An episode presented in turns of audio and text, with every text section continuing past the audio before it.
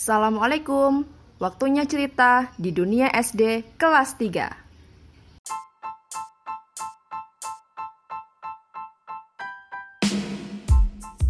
Aku mau nyobain Anchor.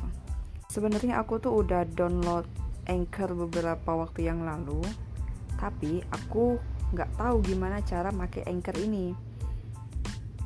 Aku pakai untuk pribadi sih awalnya. Aku juga pakai Speaker. Nah, pakai Speaker itu aku tadinya cuma untuk sekolah, karena aku pikir butuh dua akun untuk bikin podcast. Tapi setelah aku terbiasa pakai Speaker, ya aku udah nyaman gitu kan. Ternyata pakai Speaker itu ada limitnya, ada batas waktu, bukan batas waktu tapi voice audio storage-nya itu dibatasin cuman 5 jam. Bayangin, aku kan bikin untuk sekolah itu materi pembelajaran. Kalau audio storage-nya itu udah habis, maka aku harus menghapus episode-episode yang udah lama.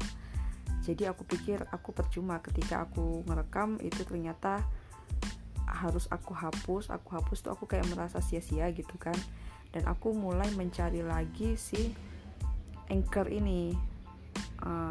Aku tadinya kalau pakai Anchor itu untuk yang kebutuhan pribadi, sedangkan Speaker untuk kebutuhan sekolah. Nah, tapi melihat dari batasan si Speaker, aku butuh yang tanpa batasan. Dan yang tanpa batasan ini sebenarnya aku bisa dapetin di Anchor. Nah, karena aku nggak tahu Anchor ini gimana cara memaksimalkannya, jadi jarang aku pakai. Setelah aku cari-cari, dan memang susah ya cari info tentang Anchor atau tentang Speaker, tentang podcast.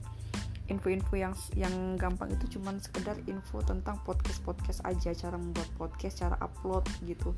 Tapi kalau review tentang Anchor-nya sendiri atau Speaker-nya sendiri atau aplikasi-aplikasi yang digunakan untuk podcast sendiri itu jarang banget. Jadi aku kesulitan untuk cari tentang mereka ini. Nah, ini aku mau coba pakai si Anchor lagi. Seandainya aku bisa memaksimalkan ini, tahu gimana caranya, aku akan alih dari Spreaker ke Anchor lagi. Seperti itu. Jadi aku mau coba. Oke. Assalamualaikum warahmatullahi wabarakatuh.